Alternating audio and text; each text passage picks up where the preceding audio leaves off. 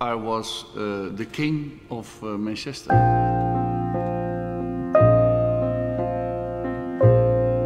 Mountains are there to be climbed, aren't they?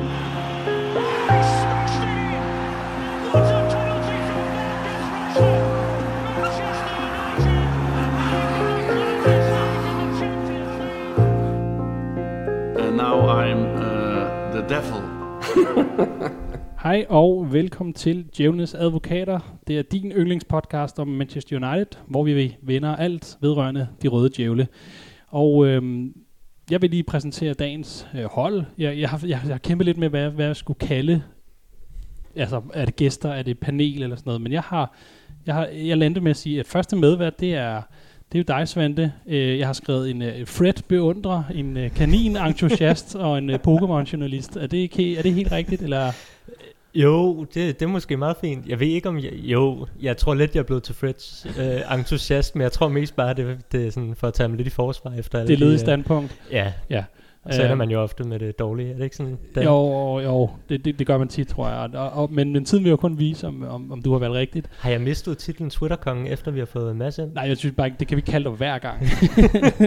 men, men det er rent nok, Mads, han, han, han tror, han tror måske uh, din, din, din, din, Det er uh, den danske Romano, har det ikke også? jo, jo, det, det, det er lidt under opsejling, den her. Og uh, ja, apropos Mads, som jo normalt vil være vores anden medvært, uh, han, er, han, han er meldt afbud i dag, uh, på grund af en jagtskade, så vidt jeg kunne forstå. Øhm, og noget med en vabel og noget infektion. Det må han selv lige redde trådene ud omkring. Øh, der har også været en mindre Twitter shitstorm, han har været igennem og sådan lidt så. Men, øh, men øh, pålidelige kilder øh, har fortalt mig, at han lover os øh, grisefest, hvis øh, United vinder en pokal. Så det er, nu har jeg hørt i det her. Jeg ved ikke rigtig, hvem han inviterer til det. Skyder han selv grisen? Det går jeg stærkt ud fra. Jeg, jeg har hørt rygter om, at det, det kan man så godt finde ud af. Så, øh, men, øh, men øh, god bedring, Mads, og øh, vi, vi håber selvfølgelig, at du er med næste gang. Og øh, så tredje medvært, det er comebacket. Der, der er flere, der har ladt, der skal lave comeback øh, i, United-regi her, men øh, det er en længe ventet. Rasmus Dines, hjemvendt søn, dansk uruguayaner, har jeg skrevet, af navn, og fuldtidsamatør i en spansk liga. Er, er, er, det, er det rigtigt ramt? Det er nogenlunde rigtig ramt, vil jeg sige. Velkommen tilbage. Mange tak, jeg er glad for at være tilbage. Ja, hvordan, hvordan var Barcelona øh, ud? Altså, jeg ved ikke om, altså, vi har jo hørt meget om fodboldklubben, og den forfærdelige stand der i, men, øh, men det gælder vel ikke resten af byen? Byen har det, har det fantastisk, vil jeg sige. Det er godt. Øh, Jeg synes i hvert fald, det blev bedre og bedre, fra da jeg kom til, til at forlod, øh, med tanke på, på coronasituationen. Og en stor oplevelse at prøve at bo i, øh, i, i Barcelona og møde en masse spændende mennesker fra, fra hele verden. Så øh, jeg er tanket op med, med, med god energi. Det er godt. Og glæder mig til at være sammen med jeres øh, Er du, er du blevet træt af tapas? Øh, det, det blev jeg faktisk til sidst. Man, man skulle ikke tro det, men det er sådan, til sidst var jeg sådan, fuck, ikke, ikke tapas. Det var sådan, jeg vil nærmest have alt andet end det. Uh, uh, ej, det, det er lækkert, men uh, til sidst bliver man lidt træt af, træt af det, vil jeg sige. Ja, okay. Øh, forståeligt nok. Jamen, øh, og, og, og jeg selv hedder Martin Svare, og, og jeg, jeg har døbt mig selv podcastens oldermand, men det er vist udelukkende kun på grund af alderen jeg tænker ikke, at øh, der, der, der er flere, der er mere vidne, end jeg er her. Så, øh, så, så, så det, det er jo heldigt, at jeg øh, kan få lov at, at, at sidde ved rettet, men det er jer, der fortæller, hvilken vej vi skal. Og øhm, nu, nu, nu starter ud med, at vi har fået præsenteret alle øh, denne sæsons øh, øh, spillertrøjer i Manchester United. Der er en, klasse, en rød selvfølgelig hjemmebane, en, en lidt hvid lyseblå øh, øh, øh, skabning, og så den her, jeg ved ikke hvad jeg skal kalde den, mørkeblå, sort, gul øh, tredje trøje, tror jeg det hedder, Mm. øh, alternativ trøje. Øhm, og jeg synes ofte, når man ser, øh, når man ser på sådan øh, tidligere United-trøjer, øh, så, så er de ofte personificeret af en eller anden spiller, som gjorde sig bemærket af en eller anden grund den, i den sæson. Jeg, jeg, jeg har lige gravet nogle eksempler om. I sæsonen øh, 2003-2004, der var der sådan en rød uh, Nike hjemme, uh, hjemmebanetrøjen, med, havde sådan nogle hvide, lidt hvide farver oppe i kraven og egentlig ved ærmet, og, og, og den husker jeg for, for Wayne Rooney især. Det var hans, uh, hans gennembrudssæson. Er, er det nu, jeg skal rette dig første gang? Ja, Lidt. det må du godt. det, var, det var 4-5. Ah, okay. 5-6, men, Men, det var, men, på. det, men der havde de samme trøje. Det, jeg ved, de havde den øh, først derfor, men han personificerede den der trøje for mig med nummer 8 på ryggen. Ikke? Øh, I sæson 15-16, der var, der, det var også hjemmebane, tror jeg, der havde det der lidt sådan et half and half draft-design, øh, er selvfølgelig i Mm. rød, øh, og, med, og med de der Adidas øh, striber ind under, ind, ind under på siden af trøjen, øh, og der, der tænker jeg straks Zlatan Ibrahimovic. Det var, det var for mig ham, der personificerede den. Det var ligesom den sæson, hvor jeg, i den trøje, han ligesom satte sit mærke. Ikke? Øh, så er der 11-12 sæsonen, det er det skotsternede design, der tænker jeg helt klart øh, Van Persie. Øh, 12-13. 12-13. Det er en lang podcast. det, det kan godt være, ja. Men det er jo godt, du er tilbage, Rasmus, så vi kan få det Det er hele bare på en plads. for at vide, om jeg er tilbage, eller om jeg mistede hukommelsen i Øh, og så er der det sidste, nu, og nu, nu, nu er jeg lidt nervøs, om jeg er om rigtigt.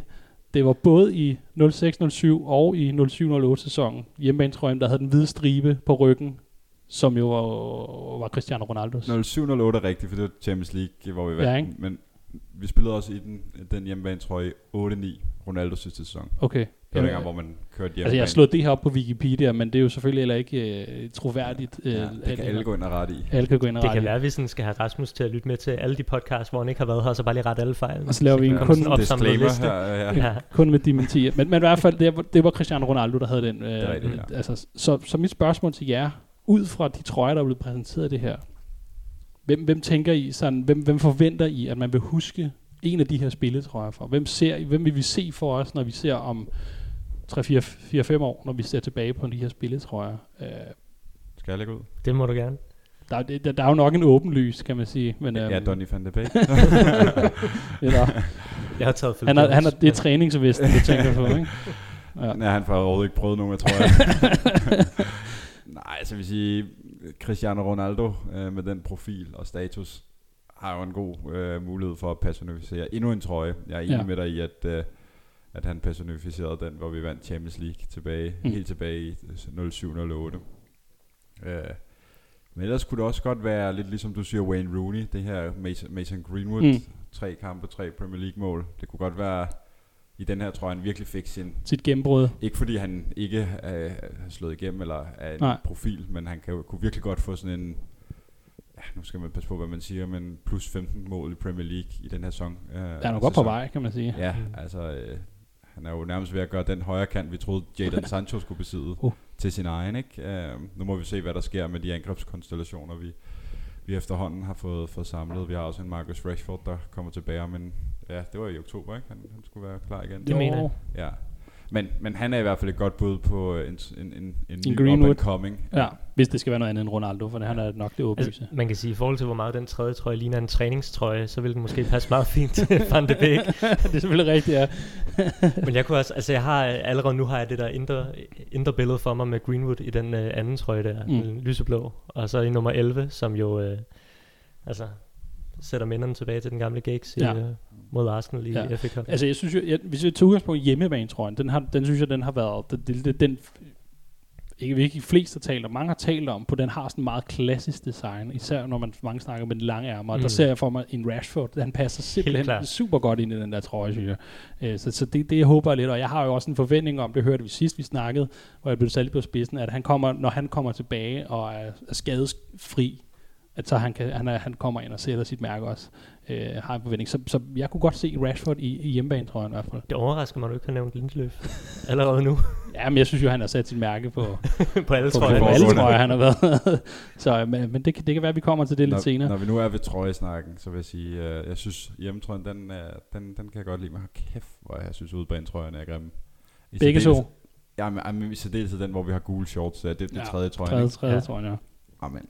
Den er No, fuldstændig no, nogle forfærdelig. gange, nu, nu er jeg vil sige, Manchester City har dog trods alt overgået med Puma, øh, deres tredje trøje. Men nogle gange så sidder man og tænker, hvad, hvordan kan de designer få så mange penge for det magtværk, som de, de byder, ja. byder os fans. Øh, det er helt utroligt. Det, nogle gange er det, det er simple trøjer, som ja. Jeg synes hjemmebanetrøjen har, de, de, de klassiske og, og fedeste. Jeg, ved, jeg, jeg, jeg kan ikke finde ud af, om jeg øh, på, på, på udebane, altså anden trøjen, den lyseblå, om den er, jeg kan ikke finde ud af det. Jeg, jeg er sådan lidt 0 eller 100 på den Men det der. er, også, det er også absurd, fordi nu snakker vi om de der Ronaldo, tror jeg, du nævnte de første i, en, to, to sæsoner. Det var sådan hver anden år, man skiftede, tror Ja. jeg, så de havde lidt mere tid til Ja. at få noget gennemslagskraft. Nu, nu om dagen, der er det jo sådan, nu er det ikke bare hjemmebane, tror jeg, nu er det alle tre trøjer, der bliver udskiftet Hele tiden. hver Mm, sæson. ja. Og så sidste år havde vi striber, så havde vi en lyserød, øh, der med Rashford, Ja. ja. det er så godt nok det var selvfølgelig 18-19 sæson, øh, hvor han scorede mod Paris. Det er rigtigt. Øh, men men det, det, det, bliver, det skal hele tiden blive endnu mere vildt, og der er ingen sådan rød tråd med klubbens historie, mm. når vi har spillet, ellers så finder de en eller anden fuldstændig ja. latterlig historie og gør den, gør den til en årsag til at lave en trøje i, i Ja. det her tilfælde. Jeg ved ikke, øh, blå og gul, jeg ved ikke, hvor det gule kommer fra. Nej, det, det er også et kæmpe spørgsmål, der er. Men det er sjovt, fordi det der, nu der været meget snak om efter Solskær kommer til, vi begyndte at sådan dyrke historien lidt Ja. mere i klubben og, og mindes de gode gamle dage, og det er det der jo i den grad også med de her trøjer, altså Ja. udbanetrøjen, der er den samme som den her øh, udbanetrøje i hvad, 99, ikke? Ja, den lyseblå, er Den det, lyseblå. Det, vi er helt tilbage i start af Premier League, har vi ikke? Er det det? Med det der Adid- Adidas Clover øh, kløveret der. Ja, Øhm, jeg, jo, altså, ja. jeg rammer endnu mere forbi, Du end du gør, Martin. det er helt Nå, årti, jeg det rammer ved siden af. Så øh, men jamen, det er rent nok, det er nogle, sådan nogle throwbacks, mm. Øh, der bliver kørt, ikke? Øhm, så, som, som vækker noget nostalgi. Og det er måske også derfor, med, at jeg er personligt lidt i tvivl med det udvane. Jeg kan godt se, at den er meget kontroversiel, men, men, men ja, der er et eller andet fedt over den, må jeg indrømme. Men nu det er tredje trøjen, den, nej. Men jeg hørte, at anden trøjen der var, var lidt for hat, da den kom første gang. Jeg tror, at folk, der kan lide den nu, er fordi, at den minder om... Nå, minder om, eller fordi tredje trøjen har overgået den i, i grimhed, eller... Nej, nej, jeg tror bare, at folk kan bedre lide anden trøje nu, fordi den minder om Ja, ja, en gammel okay. trøje, men Ja. da den kom første gang, var, øh, var den Det forfærdelig. var en forfærdelig. Ja. Super. Vi, øh, nu fik vi lige talt os lidt varme her. Vi, øh, vi hører lige nogle øh, bløde toner, og så, øh, så går vi i gang med dagens program. Yes. Øhm, vi starter med første punkt, og det skal jo selvfølgelig lige siges, at vi igen har, har, har spurgt jer lyttere, om der var noget, I, I vil høre, og så har vi ligesom øh, samlet det i nogle, nogle klumper, hvor vi øh, har prøvet at lave nogle kategorier, vi ligesom kunne snakke ud fra.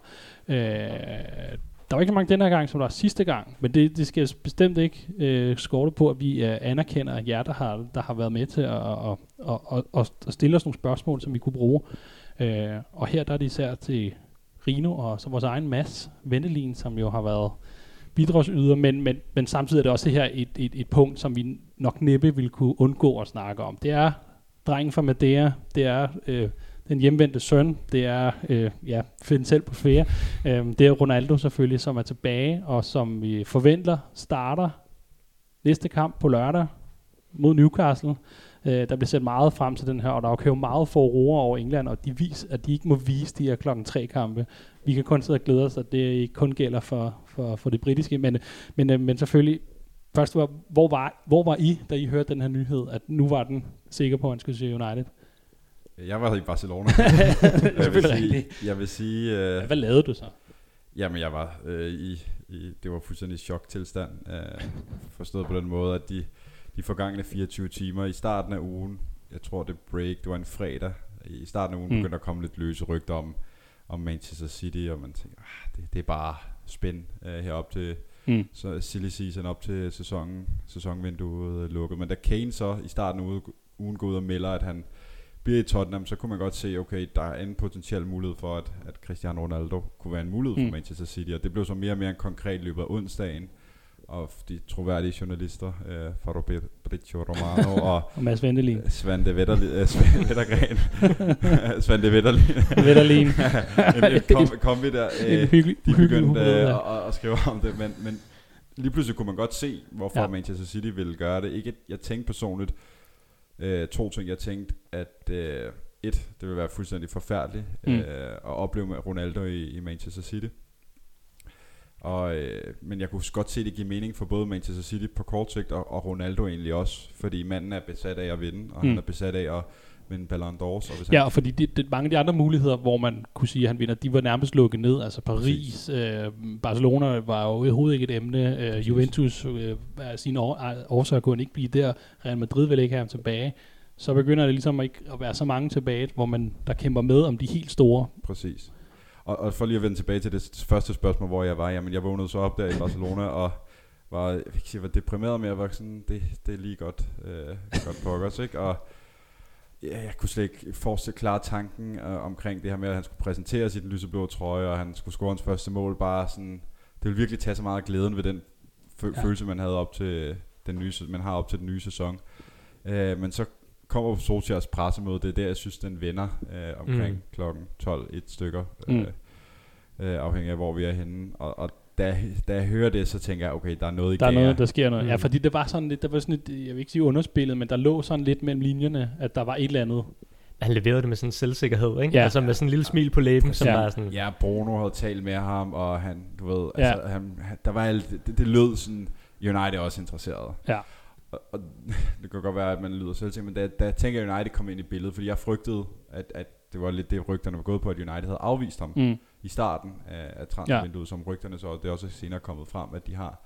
Men hvis de havde afvist ham, jamen så var, var City måske den eneste mulighed. Ja. Men da United kom ind i billedet med Manchester City, var jeg næsten sikker på, at han ville vælge United. Ja. Øh, trods alt øh, er han så meget United-dreng, og hans legacy øh, altså, hører til i Det er Manchester så må, United. man, man, må også konkludere, at det, det er så lidt det, han har valgt, måske på, altså, hvor det ikke er trofæerne, der nødvendigvis. Øh, han har selvfølgelig nok en tro på, at det, kan- det kan lykkes, men, men det, det, det, er jo ikke lige så åbenlyst, som det vil være. Det er ikke den sikreste vej til men, trofæer. men, men det er enig i, at det ikke er den sikreste vej til trofæer. Men alligevel, der er en langt større del. Altså, øh, jeg tror, hvis jeg sætter, prøver at sætte mig ind i Ronaldos mindset, og det kan jeg øh, trods alt ikke, men jeg vil prøve. Ah, jeg vil prøve. vær beskeden. Men, men det, hvis han var taget, taget til Manchester City, det eneste måde, jeg kunne se, at han kunne retfærdiggøre det skifte, ville næsten være, hvis han vandt en Champions League med mm. Dem, og vandt Ballon d'Or. Det ville det eneste. Ja. Mens hvis bare Ronaldo laver en del mål for United, han måske bare vinder en titel, altså FA-koppen, Ja. så vil det, på, fordi han har den historie i Manchester United, alligevel være sådan lidt... Altså, det, det betyder bare meget Det vil mere. være altså gøre det større. Ja, end, selvfølgelig end har han også en risiko for, at man, han falder fuldstændig igennem. Ja. Uh, ikke at jeg tror det, fordi han er den, han er. Men, men jeg tror ligesom også, lad os nu bare tage, at hvis United med ham de her to til tre år, vi har ham, genvinder et, vinder et mesterskab. Ja. Altså så han jo, han var, jeg ved ikke om jeg vil kalde, kalde ham en legende nu. Det er nogen vil gøre det, det kommer an på, hvad man definerer det. Mm. Men så er han, så er han her helt deroppe med, at han har vundet i, i altså den første ja. titel, øh, og været med for, da det var ellers sjovt som Manchester United-fan Ja. ja. i nullerne, ikke? Ja, så, ja, og, øhm, og ja, Svante, hvad, der, hvor var du henne, og hvad, hvad lavede du for det? Du kan se, nu har Rasmus jo fint ligesom skitseret hele forløbet også. Øhm, Jeg sad ude på DR og prøvede at koncentrere mig om at lave noget. når du var på arbejde, simpelthen. Jeg var på arbejde, og Ja. vi har jo øh, den her messenger-tråd på, på reddevils.dk, som jo bare var rødglødende. Ja. Altså, det var, jeg Det- det blev afbrudt hver andet sekund. Og først var det jo sådan... Det skal siges, Mads har jo hele tiden troet på, at Ronaldo Ja, ja. vendte hjem til United. Hele tiden. Det var ikke som træner, var det nærmest, ikke? Han var, Jo, jo, men det er han sådan- også, det øh, tror jeg stadig, han holder fast i. men, men han har jo hele tiden troet på det, så hele den her formiddag kom der jo bare flere og flere rygter om, at, øh, at Ronaldo var på vej til City. Mm. Og der blev skrevet ud af i tråden til sidst, så lavede Mads en, en lang... Øh, det var nærmest et digt, Meget Som- poetisk. som hed- kærlighed, ikke? Jo, som hed Drømmedør, som bare handler om, hvorfor Ronaldo ikke skulle tage til City, og hvor forfærdeligt det var, og alt muligt. Og vi nåede lige og at det læste han, ja. på, på reddevils.dk som, øh, som en artikel. Og så derefter, så er det, pressemødet kommer. Og lige op til pressemødet, så tror jeg, at Joachim og nogle af de andre sådan lidt havde skrevet sjov. Det kunne være rimelig vildt, hvis Solskjaer lige Cool, pressemødet ja. breakede, at ja. vi var efter ham. Og så skete det i virkeligheden på det pressemøde. Så Ja. det var sådan... Øh, det var fandme nogle hæftige timer. Ja, det var Og det. jeg fik ikke lavet sindssygt meget. Nej, altså jeg var også selv, jeg var til, til, til, til et seminar, sådan en workshop, hvor jeg ikke rigtig kunne være på mine sociale medier. Jeg kunne mærke telefonen, jeg havde på lydløs i lommen, den, den vibrerede derud af. Øh, fordi der ligesom var, som du siger, der var aktivitet, der, der, der skulle, så da jeg var færdig, det var det første, jeg så også, at, øh, at der, der var det nærmest øh, breaket, ikke? Så det var De sådan der lidt, 300 ulæste øh, Ja, beskeder. altså lige præcis. Så, så ja. Øhm, men lad os komme lidt ind og lidt kigge på, hvad, hvad for en betydning det får, den her, at den her superstjerne, der vender tilbage. Ikke? Er, er, er, altså, er vi sikre på, hvor og hvordan han skal spilles? Altså på banen? Eller, der, jeg synes, der, der, der går jo, altså, han, han, da han forlod, der var han jo den her kant, meget offensiv kant, som, øh, som jo kunne søge ind i feltet. Men der har været øh, skrevet meget om det her med, at han jo ændrede øh, meget sin spillestil. Så, øh, men, men der er også mange, der, der er lidt påpasselige med at kalde ham altså sådan en angriber, mm. som sådan ren, i ren, i den reneste form. Ikke? Så, så, så ja, hvorhen og hvordan skal han, skal han spilles, når her på lørdag han formentlig får debut? Gendebut? Jamen, altså der er ingen tvivl om, at Ronaldo øh, er en anden spiller end den, han var, da han skiftede Mm. for godt 12 år siden. Altså der var han en, en mere en, en, en kant i et 4-3-3 system. Han startede helt klassisk som en, Ja. en kantspiller i, i en 4-4-2, øh, som Manchester United praktiserede.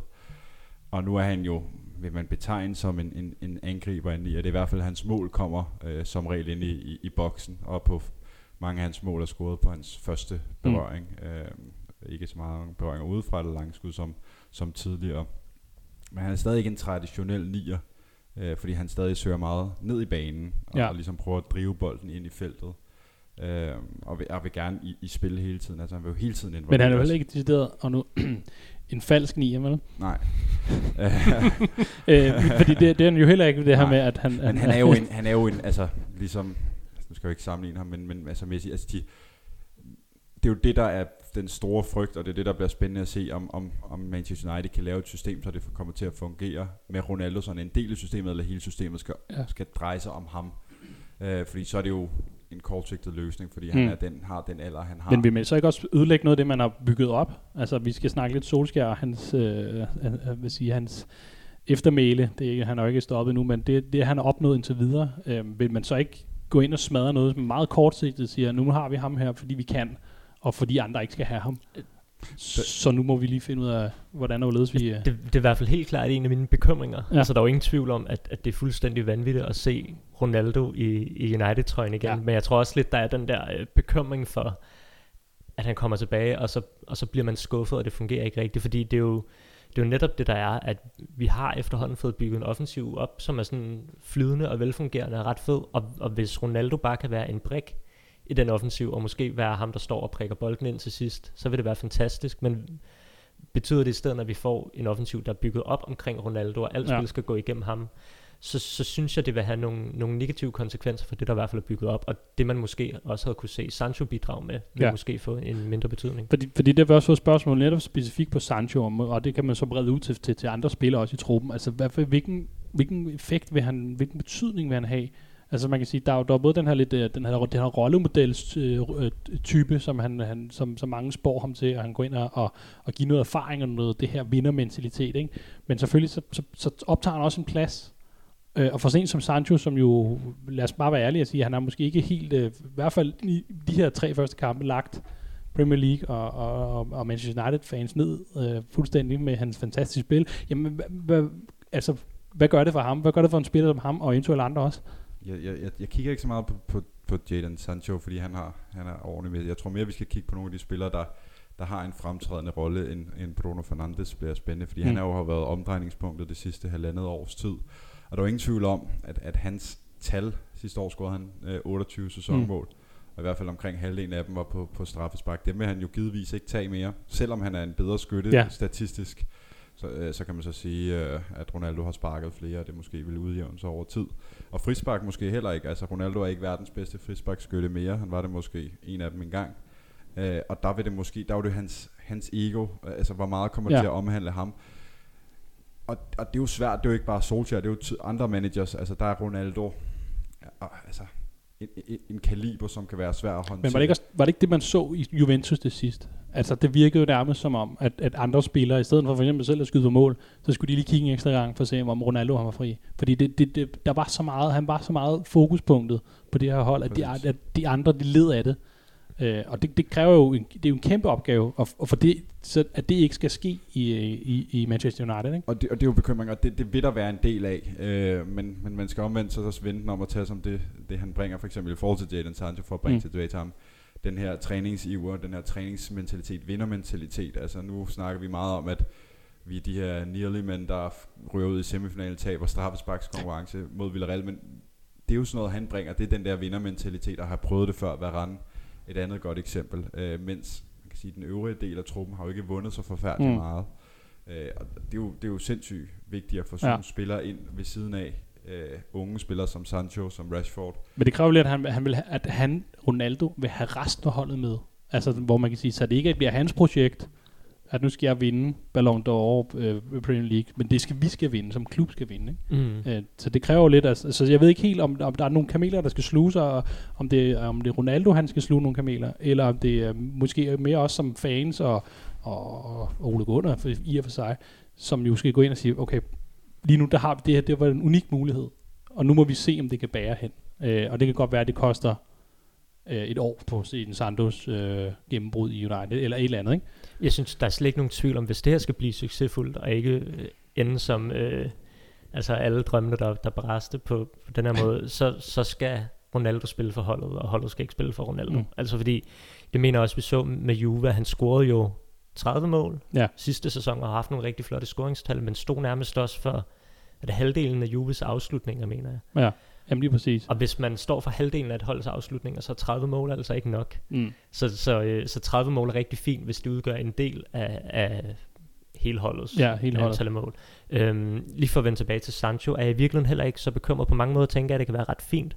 Netop fordi, at der er så høje forventninger til Sancho, han skulle komme ind og løfte hele den her offensiv. Så noget af lyset eller Han fjerner fokus. fokus. Præcis, fordi han er trods alt en ung spiller, og selvfølgelig skal han lige bruge noget tid på at spille sig ind på det her hold. Og nu hvor Ronaldo kommer, så tror jeg måske lidt mere, at han kan få lov til lige at få lov til at vende sig til hele og komme ind, uden at alle pres skal være på ham. Ja. Samtidig spiller han på en position over på højkanten, hvor at det nok ikke er der, hvor Ronaldo kommer Nej. til at tage mest tid fra. Altså man skal nok mere frygte for folk som Greenwood og øh, Martial, hvis man øh, har behov for at frygte for ham. Men, øh, men ja. det er nok mere spillere som dem, hvor at, øh, at spilletiden kan ryge. Jeg, jeg tror også, det er vigtigt, og det, det, det håber jeg, øh, fordi det, det kan man sige, det var, jeg tror ikke, de var så gode til det i Juventus, også fordi deres offensiv måske heller ikke havde samme øh, øh, format øh, som, øh, hvad hedder det, Real Madrid, men Zidane var rigtig god til også at tage Ronaldo ud af nogle kampe, og simpelthen Mm. slet ikke bruge ham i La Liga, og så spare ham til de her store Champions League opgør, Ja. øh, til de store kampe, hvor Ronaldo i mange optik måske er, er endnu mere motiveret og tændt. Ja.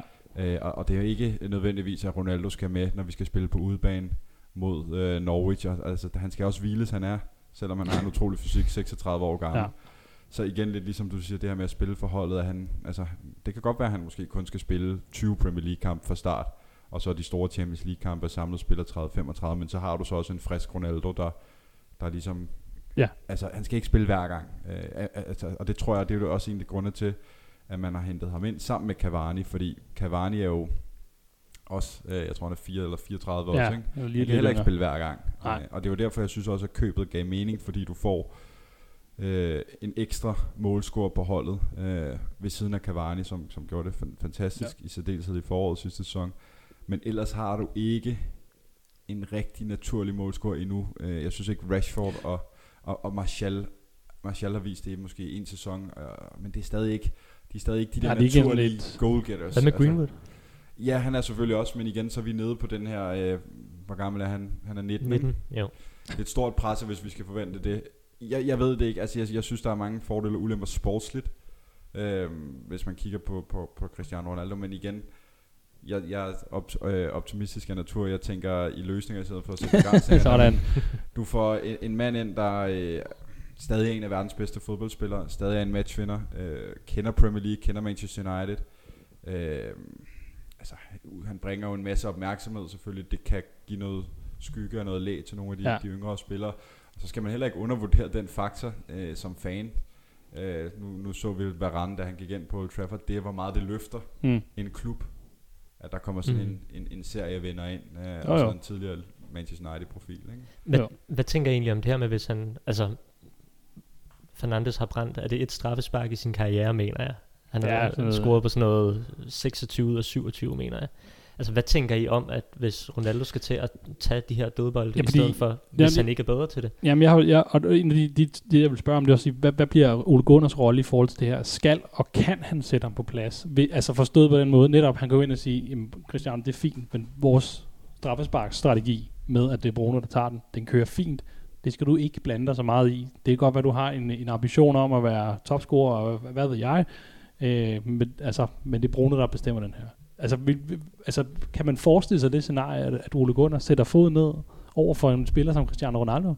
Altså, jeg håber det. Jeg synes jo, han, han skal kunne gøre det, men, men jeg er godt nok bekymret for, om det kommer til at ske. Jeg mener også, at Fernandes allerede nu har udtalt, at, at hvis øh, Ronaldo gerne vil tage straffespark, så er det fint. Han, skal, han vil ikke stille sig i vejen for det. Mm. Altså, hvor jeg, jeg synes, jeg håber virkelig, at Solskjaer træder karakter og siger, selvfølgelig er det den dygtigste straffesparkskytter, der sparker, og ja. ikke, øh, ikke øh, ham, der øh, får mest i løn, eller fordi- har den største og det jo- status. Og det er jo sjovt med, med netop med Bruno Fernandes, det, der, jeg synes, man så i hvert fald under EM på, på Portugals hold, der, var, der, han spillede jo ikke en god, Bruno Fernandes spillede ikke en god øh, EM-slutrunde. Hmm. Øhm, det kan også godt være, at der har været, at han spillet mange kampe, altså der, der, der er masser af faktorer, der spiller ind der, men, men, men man, man har også kigget lidt på den her faktor, som Cristiano Ronaldo fylder på det portugisiske landshold, og der ligger, der er rigtig mange dygtige spillere rundt om, som jo, jeg vil ikke sige, kun bliver halvt så gode af at spille sammen med Ronaldo, men, men i hvert fald mærkbart ikke bringer det samme, som de gør på deres klubhold. Og det er jo også det er jo lidt, det er jo lidt det der er skrækscenariet, især med en spiller som Bruno Ronaldo, som er så essentiel for det her United-hold. Ikke? Så, så, så, så den, den ligger, den, altså det, det er sådan en, jeg tænker, det, det skal der gå nogle kampe, hvor vi bliver, hvor det, det der spøgelse ligesom bliver af, eller forsvundet, eller hvad fanden man siger, øh, at det, det kommer væk. Og, fordi, me- og medierne skal helt, nok, helt sikkert nok begynde at spænde på det, Jo, jo. hvis, øh, hvis, hvis Ronaldo selv, hvis han får en fantastisk ar- start og scorer i de første par kampe, og Bruno Fernandes ikke scorer, så, så skal det nok Ja. begynde at komme, øh, det Mm. der øh, spænd. Ja. Angående det med straffespark, så vil jeg så sige, jeg synes værre, det, det er frispark, der er værre. Der, Ronaldo er trods alt en, en, jeg tror han har en konverteringsret på omkring 85% i hele hans karriere. Det er, det er ganske udmærket. Ja. Mm. Øh, øh, mens Fernandes har selvfølgelig også en, en højere konverteringsret. Jeg tror, han lå over i starten af 90'erne. Mm, jeg tror, han har brændt mere. 93, mener jeg. Eller, sådan. Jeg tror, han har brændt mere end en, så. Øh, eller også var det karriere. 96. Jeg mener han kun, han har brændt en i sin karriere. ja, Han brændte en for United sidste sæson. ja, han brændt ind mod for, netop Newcastle, så det kan godt være, at vi skal gentage det spøgelse. men der var det en anden målmand, tror jeg. Ja, det du Dubravka, ikke? Og han er skadet. Men, men i hvert fald, straffespark, okay, den, den, når det er så tæt, kan Ja. ja. slutte. Det er ikke ligesom Pogba, der, der er brændt nærmest hver tredje. øh, men frispark, der, der, der er der jo bedre skytter end, end Ronaldo i særdeleshed på, på korte distancer. Mm. Øh, kan man sige, at man skyder for 35 meter, om det er ham eller Rashford, de Ja. plejer de fleste gange at, at skyde langt over mål. øh, men, men, men straffespark er sådan, Ja. det må, det må Altså- tiden vise. Men det kommer til at blive Ronaldo, det er jeg slet ikke i tvivl om. Altså, selv hvis Solskjaer sagde det, så tror jeg, at Ronaldo tager bolden. altså, hans Ja. ego er... Det er jo kun ham og måske Zlatan Ibrahimovic, der har et større ego. øh, Eller så stort ego, ikke? Og Bentner.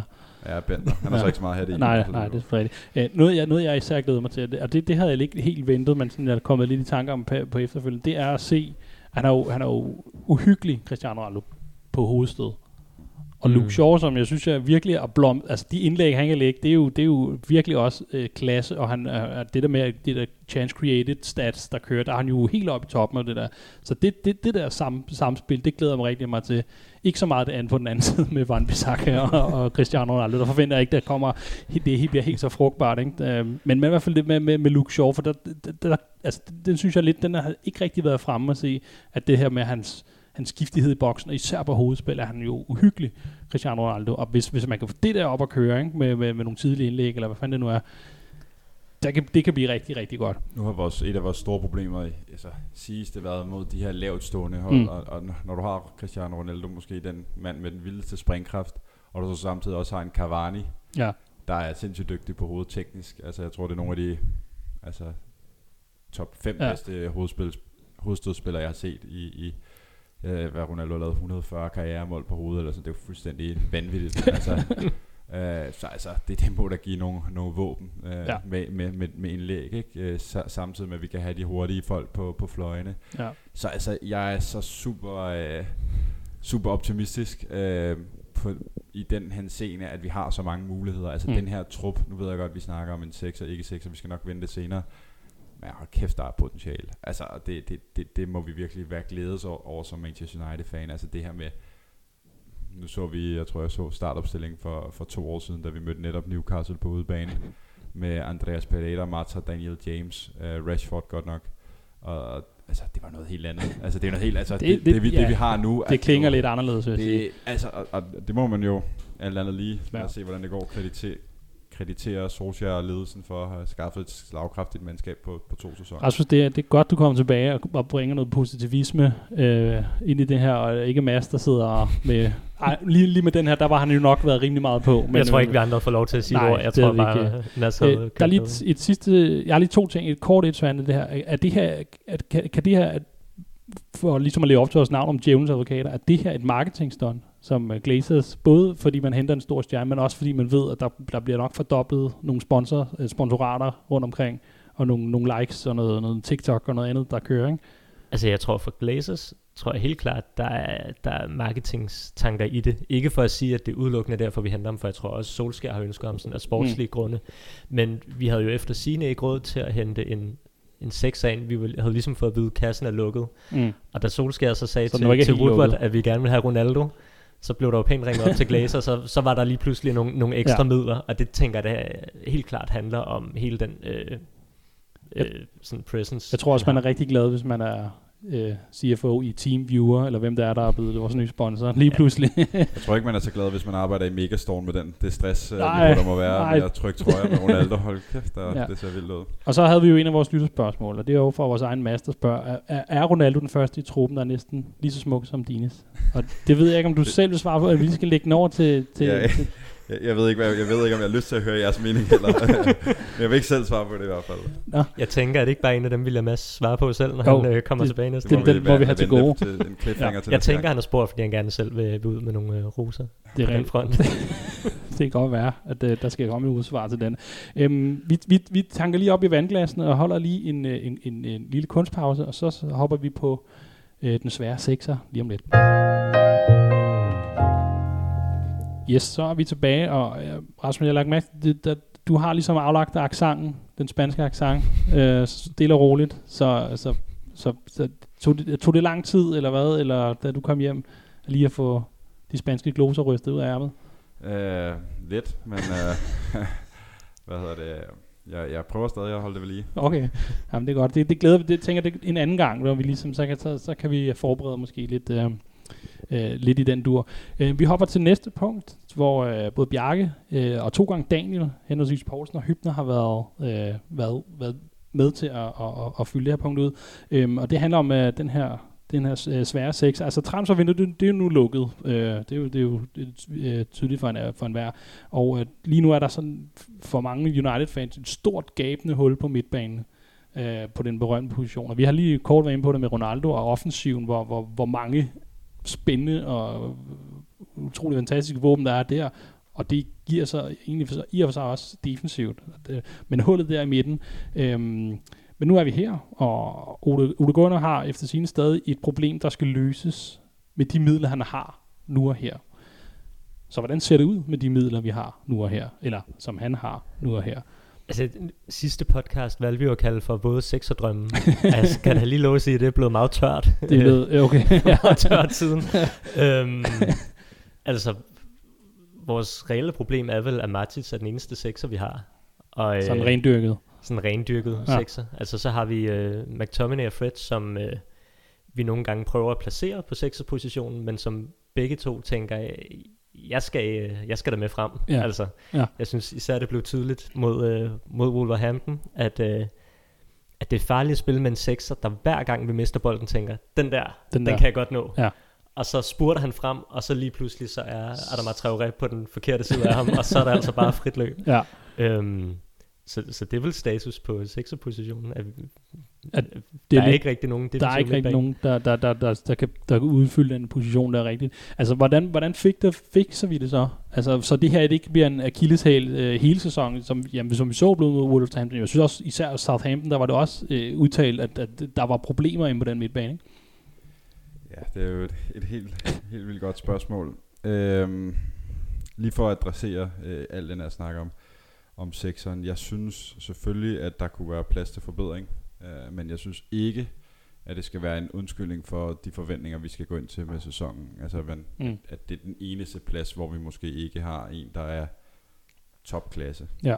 Men der er et, et fundamentalt problem i, som øh, hvad hedder det, Svante siger, at den eneste re- rent dyrkede sekser øh, lige nu er Matic, som er oppe i årene, måske har set sine bedste dage. Mm. Øhm, og så dem, der måske har lidt mere at give af i benene, Fred og McTominay, de gør det egentlig meget godt sammen, øh, men de kan ikke spille uden hinanden, øh, virker som om. I hvert fald fungerer det ikke så godt, øh, hvis de to andre midtbanespillere så er Pogba og Fernandes, der ligger længere fremme, fordi Pogba er en flad øh, midtbane, Ja. er ikke så godt, hvis hans marker så også er Fred, der heller ikke er verdens mest dis- disciplineret. Så vi mangler noget, jeg kalder det disciplin inde på midtbanen, men jeg, jeg synes, jeg synes problemet nogle gange bliver gjort gjort større, end hvad det reelt er. Jeg så godt Wolves kamp, og jeg så den også godt mod Southampton. Jeg synes bare, at, at Ole Gunnar øh, nemt sidder her og være bagklog. Måske hans problem er, at vi har for mange gode spillere i offensiven, så han ikke kan lade være med at vælge dem. Mm. Giver det mening? Ja. Mm. Altså det her med, Pogba skal spille, han har Ja. lavet fem assists, og vi har Jadon Sancho, et rekordindkøb, Greenwood har scoret. Ja, Øh, Cavani Ja- tilbage. James er en, var en god spiller der til at, til at track back også. øh, Men, men, men, men pointen er bare, i nogle kampe skal vi ture spille bare med en reguleret, reguleret sekser, altså Matic eksempelvis, eller uh, McTominay, og så stole på, at vores offensive kræfter kan gøre det. Eksempelvis mod en kamp som Newcastle, må vi sige, okay, der er det de offensive tid, men så er der også andre kampe, hvor vi Mm. mm. måske mod, på udebane mod Wolves, skal være lidt mere pragmatiske og spille med en ekstra midtbanespiller, og så have en ekstra stjerne ude på, på bænk. Men det er det, jeg tror, der er problemet, det er, at der er for mange gode spillere i offensiven, der tænker fremadrettet, han kan ikke lade være med at bruge dem. Mm. Fordi at jeg givetvis kunne forestille mig til træning, at, at en spiller som Pogba øh, skinner mere igennem. Men så bliver det jo et problem, der ikke kommer til at eksistere hele sæsonen. Det, det, det gør det, det gør det. Øh, om jeg så tror, at, at hvis vi... Hvad skal jeg sige? Altså, men man skal også nogle gange se, hvad, hvad, hvem var mulighederne. Der er Ja. nævnt ham, Carter Winker. Hvor gammel er han? Hvor gammel? 18. 18 år. Altså, det er jo ikke realistisk, at, at han kunne gå ind og løfte Manchester United 6 til at blive Nej, nej. Så er der Declan Rice, han var rygtet til 100 millioner pund. Det Der er var en. Saul Niguez, som røg til Chelsea, ikke? Som, øh, som mange snakker om, men han, Men var, han, var jo, han er vel lidt øh, ligesom Ja. McTominay, øh, Fred, ikke en 6 og ikke en 8, i Mm. stedet en hybrid, ikke? Øh, så, så det er også, man skal også nogle gange tænke, nu snakker vi det her om, om, om kassen er tom. Jeg tror også nogle gange, man så lidt som Ferguson var berørt, rygtet for at sige, value in the market, var den til stede i år. mm, Øhm, så jeg kan godt se, at det, der er et issue her på midtbanen, hvordan får vi den rigtige konstellation til, men det er Ole Gunners opgave, fordi Manchester City kan løse den. Ja. Guardiola formåede at spille med De Bruyne og David Silva på midtbanen med en reguleret, øh, reguleret Sekser. sekser. Ja. Fernandinho, han er ikke meget mere øh, fysisk stærk end, end Fred, nej. men, men han kunne få det til at fungere. Øhm, så så det, det er jo den opgave, der skal løses, og det ved jeg ikke, om det er noget i, i holdbalancen, strukturerne, det, men, men, men det skal kunne lykkes, fordi Men det er sjovt, du nævner, altså nu nævner du Manchester City, som jo, og du har Fred, de har en, en Rodri, som jo øh, i og for sig også øh, udfylder den position. Og hvis vi ser på konkurrenterne, så jamen, Chelsea med Kanté, øh, i og for sig også Jorginho. Vi har Tottenham, der har en Pierre Emil, som jo lige pludselig er, øh, øh, er, er steget gevaldigt i graderne. Og, øh, og det vil sige, at nogle af de konkurrenter, Liverpool har også en Fabinho og en Jordan Henderson, som, som, som gør det rigtig fornuftigt. Så, så de andre, vi, vi sammenligner os med, øh, de har jo styr på den her position. Mm. Øh, og, og, og, og, spørgsmålet er, om det kommer til at have en, en betydende forskel, eller om man kan sige, om, om styrkerne i de andre steder er så, så massive, angrebet for eksempel, at det er ligesom, det er, ligesom, øh, det er til at, tog, til at leve med. Altså, jeg synes faktisk, Rasmus har helt ret i den pointe, at det må ikke gå hen og være en undskyldning for, hvad vi skal opnå Mm. i den her sæson, for der er ingen tvivl om, vi har et vanvittigt stærkt hold. Ja. Altså, når vi kigger på hele vores hold, vi har, altså, hvis vi virkelig, sådan, virkelig, virkelig skal være hårde ved vores hold, så kan vi være sådan lidt i tvivl om målmandspositionen, Mm. vi kan være lidt i tvivl om højre bak, og vi kan være lidt i tvivl om sekseren. Men sådan, vores trup er langt, langt stærkere end så mange andre. Vi har en trup, der er god nok til at vinde Premier League. Mm. Så det er helt klart Solskjærs opgave at sige, okay, vi har det her svage punkt på holdet. Ja. Hvordan løser vi det? Og det skal vi kunne løse, for det er en position, hvor vi ser skidt ud, men vi skal kunne skabe den balance alligevel. Øhm, min frygt kommer bare af, at Solskjærs løsning på at forbedre holdet har hele tiden været at hente bedre spillere. Mm. Det har ikke været at løse, At det løse den, taktisk nej. med, med nogle lappeløsninger. Fordi der, altså, er, vi har der er også spurgt til en formationsændring. Altså kan, vi, kan man med det, og jeg hørte en podcast på vej herud faktisk, der snakkede om, at man, man arbejder med wingbacks, altså vil sige, flytter fokus i spillets fokus længere ud på kanterne, så er der, altså, er der, ikke, så, så er der ikke så meget, så tvinger man lidt modstanderen til at flytte spillet derud, og så, så, er, det, så er man ikke så sårbar der længere. Øhm, er, er, det noget, er det noget, man burde arbejde med? Altså, nu, jeg, jeg tror hurtigt, jeg kan komme til at gøre mig selv rigtig upopulær i den her øh, podcast. Først vil jeg være Det- lidt øh, kritisk over for Ronaldo. Men, men øh, jeg synes, Van Gaal havde en god pointe i weekenden. Åh. jeg ved godt, vi starter tungt ud. Jeg ved ikke, om I har set Jo, jo. klippet, hvor han, øh, var det et ret eller et hjul, han, han øh, snakkede Ja, omkring, det, det, det ved man jo ikke helt, men, Ret. men det Et lignede et ret, ja, han prøvede at... hvor han forklarer det her med, at hans baks skal ligesom fungere som et ret, at når den ene går frem, så går den anden tilsvarende tilbage ja. og omvendt. Og jeg tænker, at vores... Altså, grunden til, at vi ville have en sekser, vil Uniteds ret så ikke bare sidde konstant fast med Luke Shaw frem og, og få en Bissaka til? Ja. Men jeg tror lidt, at, at, at vores problem har været, at vi i virkeligheden hele tiden angriber med begge backs. Mm. Og det har jo gjort, at vi mod Wolverhampton nærmest stillede med den her 2-2-6 Ja. hvor vi havde seks spillere foran bolden. Øhm, og man kan sige, at grunden til, at vi gerne ville have en rigtig dygtig sekser, det var, så vi kunne frigive Pogba noget mere offensivt. Ja. Øhm, og det var også derfor, vi hele tiden har været nødt til at have de her to sekser i, i Freds og øh, McTominay liggende tilbage. Men jeg tror, at hvis vi laver den der vekselvirkning mellem vores backs, så vil vi kunne angribe med den ene bak, og så lade den anden bak gå ind og Ja. ligesom give noget ekstra øh, fylde på midtbanen sammen med Freds eller McTominay, eller hvem der nu skal ligge der, som Okay. skaber den her balance. Ja. Det tror jeg kunne være en løsning, fordi det er klart, at hvis du nærmest angriber med otte spillere, og kun har to tilbage, altså så får du nogle gevaldige problemer, når du mister bolden. Ja, okay. Øhm, altså, så, men, men jeg kan sige, der er også en, en, en, en, hvad kan vi kalde den, elefant i rummet, måske nærmere en elefant på bænken. Der, der, der har været nævnt en uh, Donny van der Beek. Der har også været en agent, der var ude og sige, at, uh, eller han i hvert fald været ude og sige selv, at det kan han godt, det der sex og noget. Øhm, er han en løs, kan han være en løsning på det her? Fordi det er som om, at, eller nu, nu, ser vi som, nu, nu har vi snakket med så løsninger, men kan han være en anden løsning på det her problem? Eller er, eller er problemet simpelthen, at vi har ikke set nok til ham til at vide, hvad han kan på det her hold? Altså, jeg vil sige, hvis, hvis Van de Beek er overbevist om, at han kan spille sekser, så, øh, så har han i hvert fald en træner, der er dybt uenig, Ja. fordi han har, har været i klubben en sæson nu, og det er ikke, fordi vi har været yderst godt besat på den. Nej. position, og han har ikke fået chancen. Altså, jeg tror, jeg har ligesom hele tiden advokeret for, at Van de Beek er ikke 6, han er ikke 8, han er 10, og han er en, Mm. der er dygtig inden omkring felt, han er god til at tage løb, han er god til at finde rum, alle de her ting. Og det ser jeg helt klart også som hans sådan, spidskompetence, Ja. der hvor han er allerdygtigst. Så han er slet ikke et alternativ til... Men jeg vil sige, det der lige er med Van de Beek i modsætning til Fridge, øh, er, at han er en utrolig klog spiller. øh, Mildt sagt. og det kan måske virkelig tale til hans fordel i det her. Altså han er jo enormt god til hele tiden at have blik for, hvordan ser spillet rundt mm. omkring mig ud.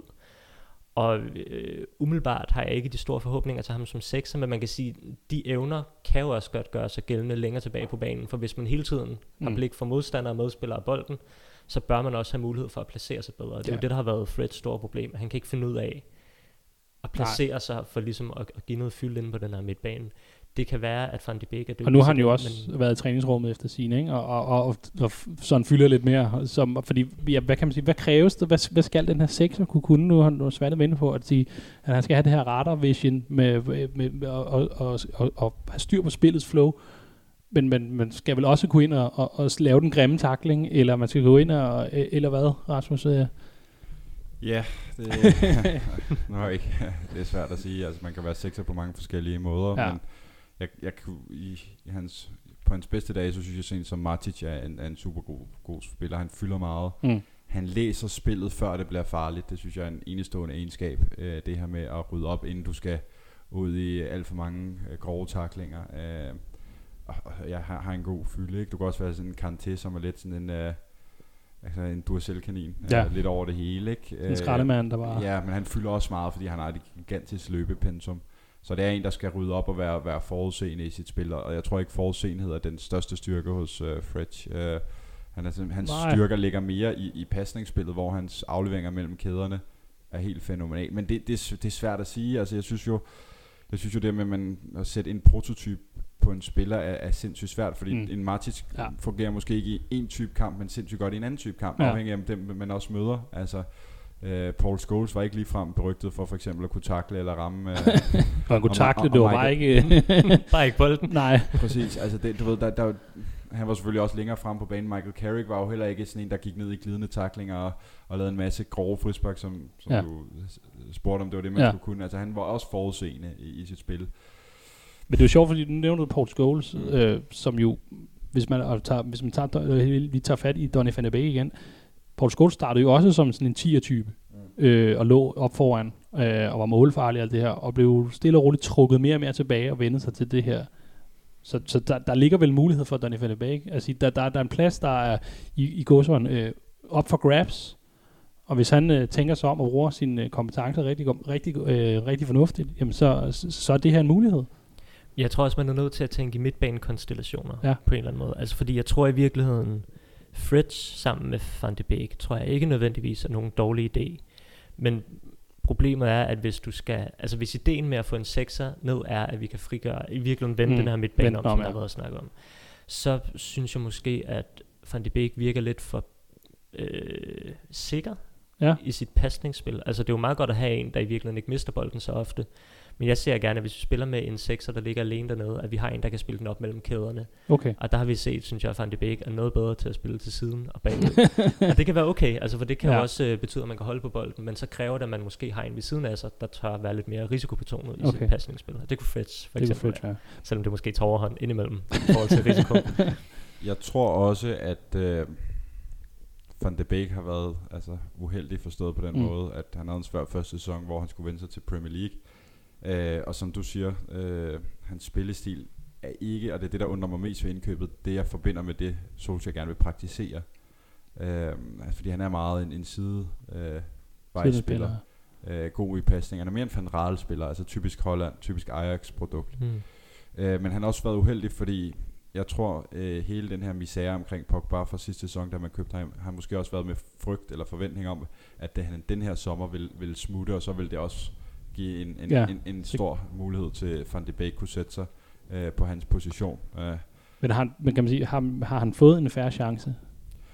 El, og har Nej, bare ikke, det, eller det, har han bare det ikke synes grebet jeg ikke, han har fået. Altså, jeg synes ikke, han har grebet chancen, men jeg ved, eller synes også, at de gange han...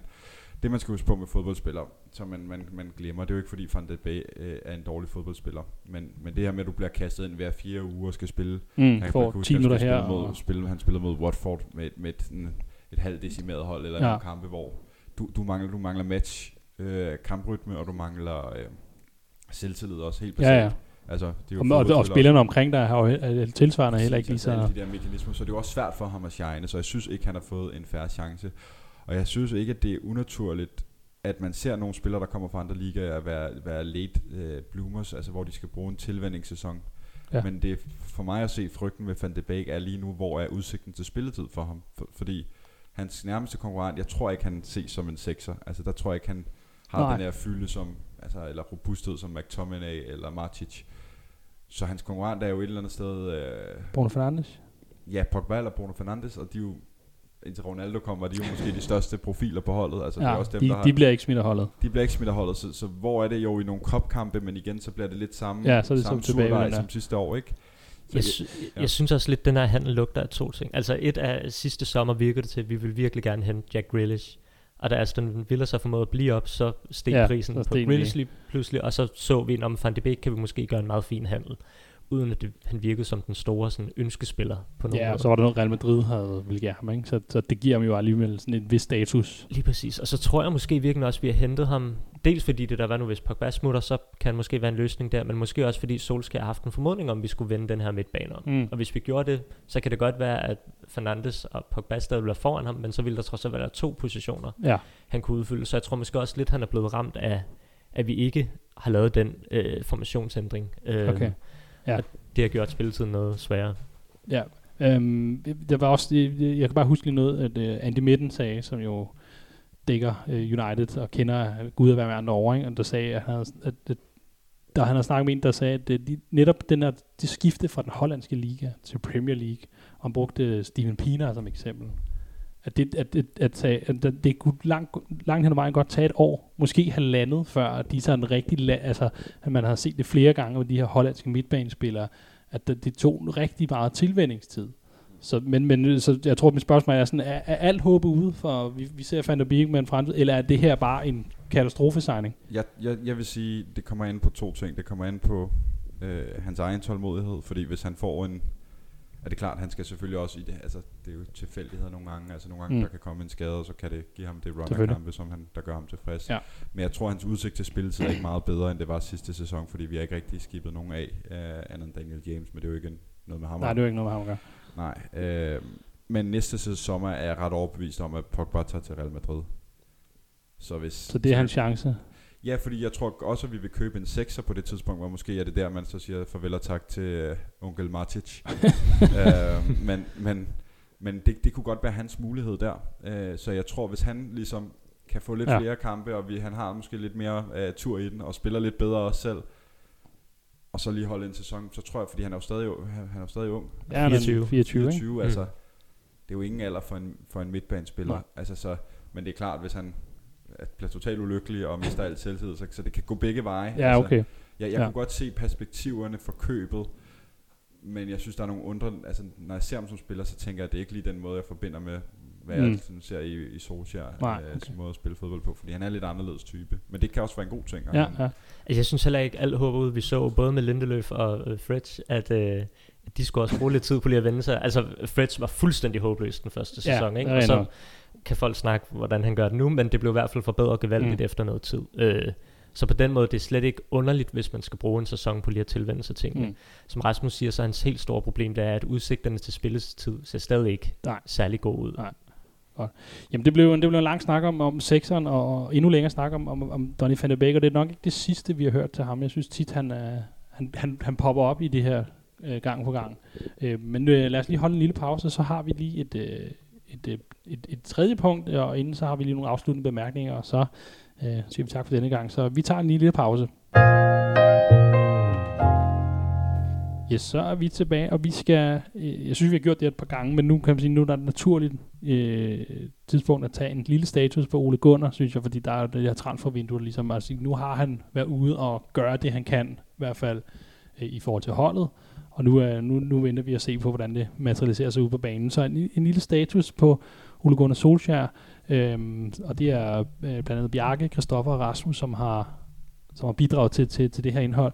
Øhm, man kan sige, mange har lidt kaldt den her sæson for en slags eksamen for Ole Gunnar Solskjaer. Altså, man kan sige, nu har han haft, øh, det er hans tredje, tre og en halv sæson, ikke? han har været her efterhånden, og, øhm, og man kan sige, der, der, der, der mangler noget i pokalskabet, med, og, og nu har han ligesom fået det hold, han gerne vil have. Det kan godt være, der stadig mangler på spillere, men det, det gør der sgu altid. Øhm, men, men i store træk, der har han, har han ved købe de spillere, han gerne vil have. Øhm, plus, plus Ronaldo, skulle jeg sige. Øhm, så, så, så der mangler mange, mener, nu, nu er at vi skal se produktet af det, øh, hvis det skal være. Øhm, men vil man for eksempel kunne øh, leve med, øh, nu siger jeg en gentagelse af sidste sæson, men hvor man, hvor man så, øh, at, at spillet blev bedre, og det, altså, der var lidt, en helhed, der, der, der, der, blev, der blev lidt større, og, øh, men, men stadigvæk ikke blev til noget. Øh, vi har spurgt før, men det kan godt være, at det, det, det bliver set lidt andet lys nu her, når vi har set transfervinduet. Altså jeg vil sige til at starte med, at som vi også har været lidt inde på, Svend og jeg, altså der er ingen undskyldninger for at sige, at nu har Solskjaer ikke fået den opbakning, mm. de spiller han gerne vil have. Det kan godt være, at han ikke fik det en 6, men altså Guardiola fik ikke den angriber, og uh, Liverpool har slet ikke købt noget andet end en enkelt forsvarsspiller. Um, som er skadet. Som er skadet. Så altså, der, alle trupper... Passer meget godt ind i Liverpool ja, på den måde. Alle trupper, undtagen uh, vel nærmest PSG, uh, har nogle mangler uh, på den ene eller på den anden måde. det jeg vil sige ved Solskjaer, det er, at der var den her debat i foråret, jeg tror selv, han blev, blev spurgt til det i forhold til trofæer, ikke trofæer. Det var helt forfærdeligt, da vi tabte Europa League-finalen. Det skulle vi have vundet. Det mm. var en billig måde, øh, skulle jeg til at sige, at vinde et, et trofæ, fordi ja. det vi gerne vil kæmpe med om, det er Champions League og, og Premier League. Men i den her sæson, der skal vi kæmpe med at være seriøse konkurrenter øh, til Premier League og Champions League. Øh, dermed ikke sagt, at hvis vi ender som nummer 3 og får 85 til 87 point, ikke fordi der skal være sådan, ja, ja. men vi kæmper med, og vi er med til, ja. hvor det begynder at blive sjovt i marts måned, øh, april måned, så måske lige taber til øh, sidst, ja. sidst, taber luften, eller mm. vi får nogle skader på et uheldigt tidspunkt. Det kan ske. Men vi skal ikke bare være med, okay, så ligger vi nummer, uge, nummer et i en uge i januar, og så kollapser det fuldstændig, øh, eller så mister vi grebet. Og Champions League skal vi selvfølgelig videre for en nem gruppe, om, og, og, altså, det handler hele tiden om, for mig at se, ikke det her, men jo, skal han vinde et trofæ.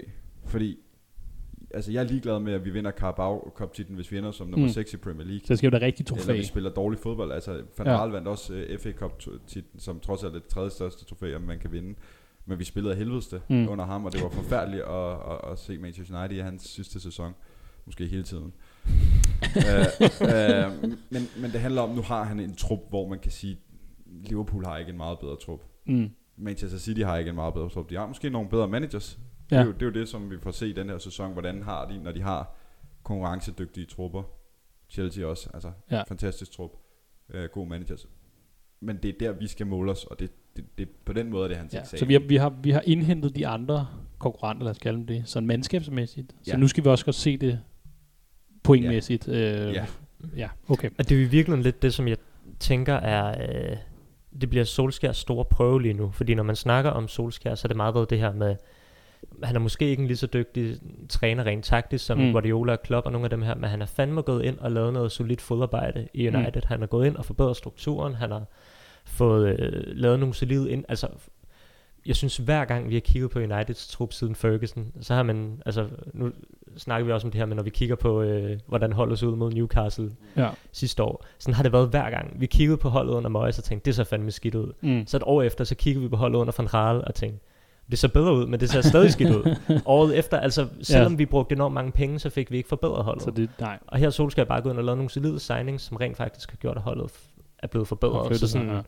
enormt meget ros, for han har rykket os så meget, men nu er vi også der, hvor at nu skal han vise, at han også kan forholdet til at levere det, der Ja. kræves for at øh, præstere ordentligt. Og det er sådan, nå jo, trofæer, det, det kan blive afgjort af, af marginaler, men vi er da helt klart der, hvor vi skal være med om trofæerne.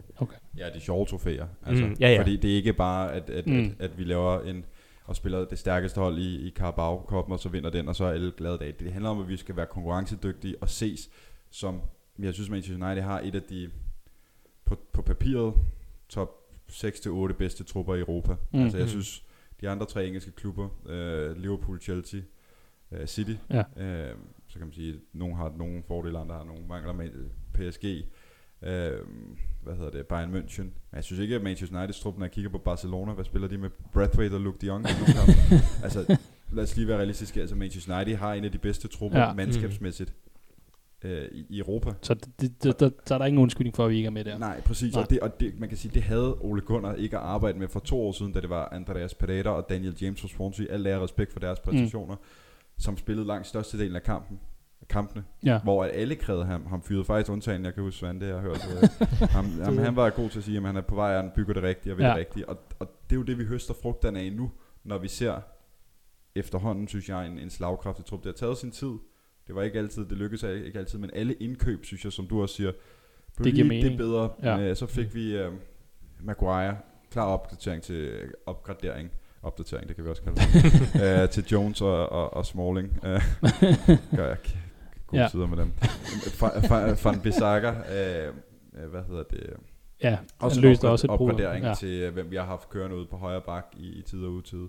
Øh, han har fået nogle spillere som Shaw, McTominay løftet, Fred øh, nævner du også. Øh, målmanden er den eneste, hvor den måske ikke rigtig er, er Mm. fuldstændig lykkedes endnu. Men, men derudover så har han ligesom fået løftet nogle unge spillere, fået hentet nogen ind, der har gjort os bedre, og samtidig også suppleret det nu, synes jeg, ja. med nogle stjerner, som er altså, måske ikke den bedste alder, men som har vundet og ting. Så, så der er bare ingen undskyldninger. Vi kan Nej. ikke sidde og sige, at det var også fordi, vi ikke fik en sekser, at vi ikke kan spille Nej. mere om mesterskabet. Men- Men jeg tror også, det, altså, jeg tror, det er det, der gør, at jeg er sådan lidt bekymret og, og lidt halvpessimistisk i forhold til, øh, eller helt pessimistisk, det, øh, jeg savner Mads til at tage den rolle fra mig. Men, øhm, men det er det her med, jeg føler ligesom, at når jeg trofæer alt det der, vi skal i hvert fald se fremgang. Ja. Og det er det, jeg frygter, vi ikke kommer til at se den her sæson. Altså, jeg frygter virkelig, at det bliver en sæson, hvor vi... Men øh, hvorfor, hvorfor frygt, hvad frygter du? Vi, at, at bremser den, eller ikke... ikke Jamen, jeg, jeg, jeg tror, at jeg føler ikke, at sidste sæson, at, at vi leverede flere point, end spillemæssigt var fortjent,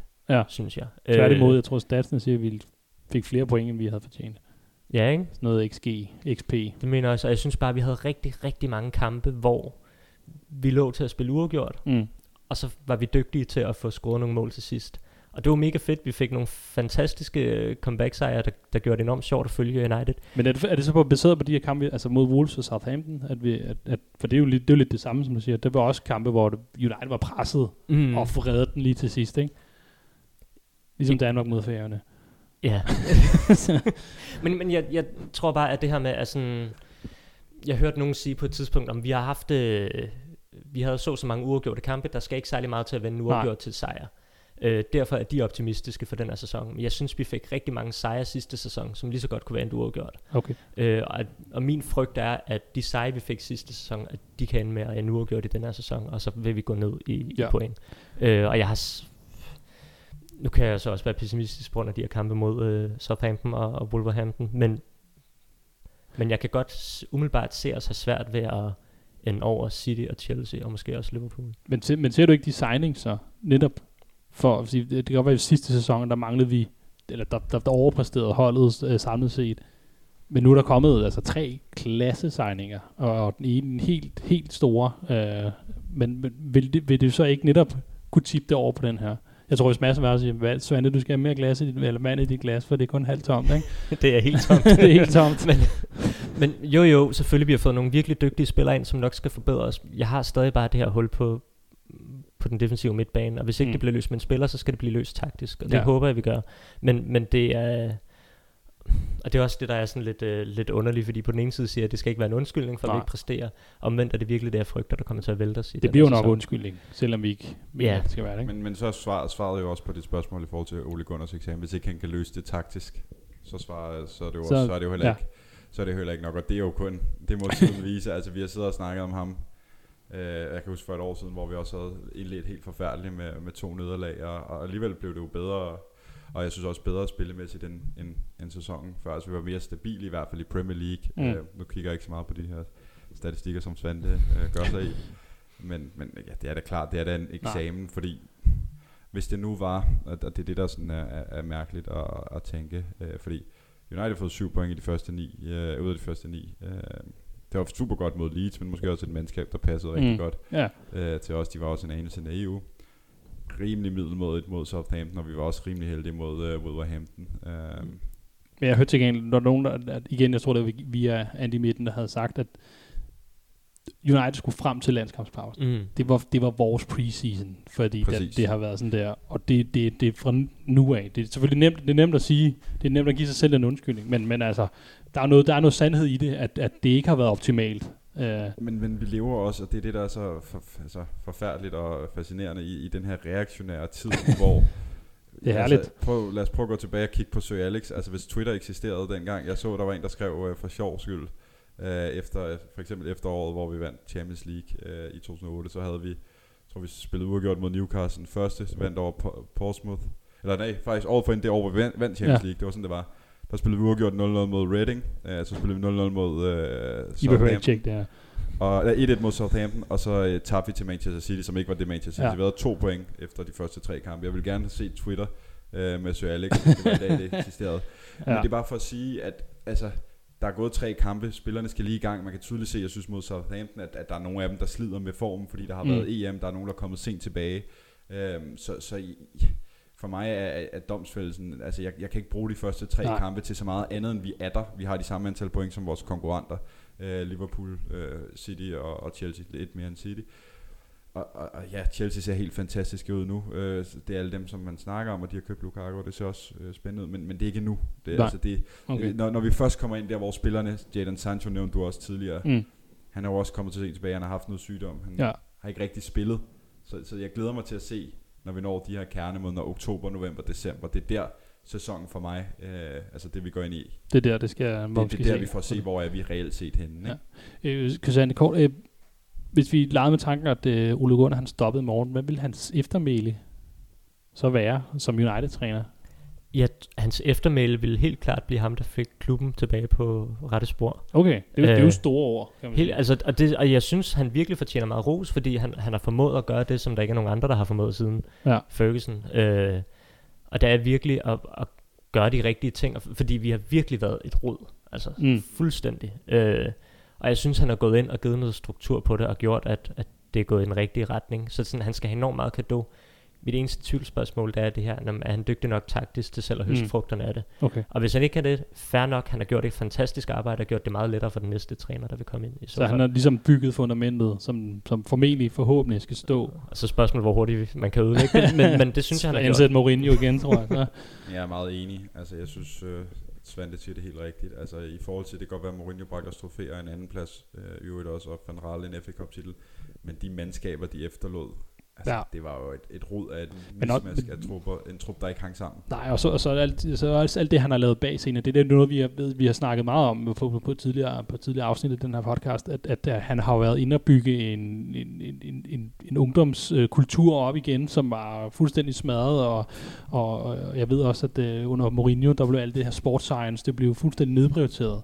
Uh, det er jo ligesom også øh, efter sine kommet op igen, og der er kommet også noget, der blev lavet nogle rokader op i det administrative, altså det er Mm. alle de mennesker, der, der blev også lavet et sportsligt setup, øh, der kom ind der, ikke?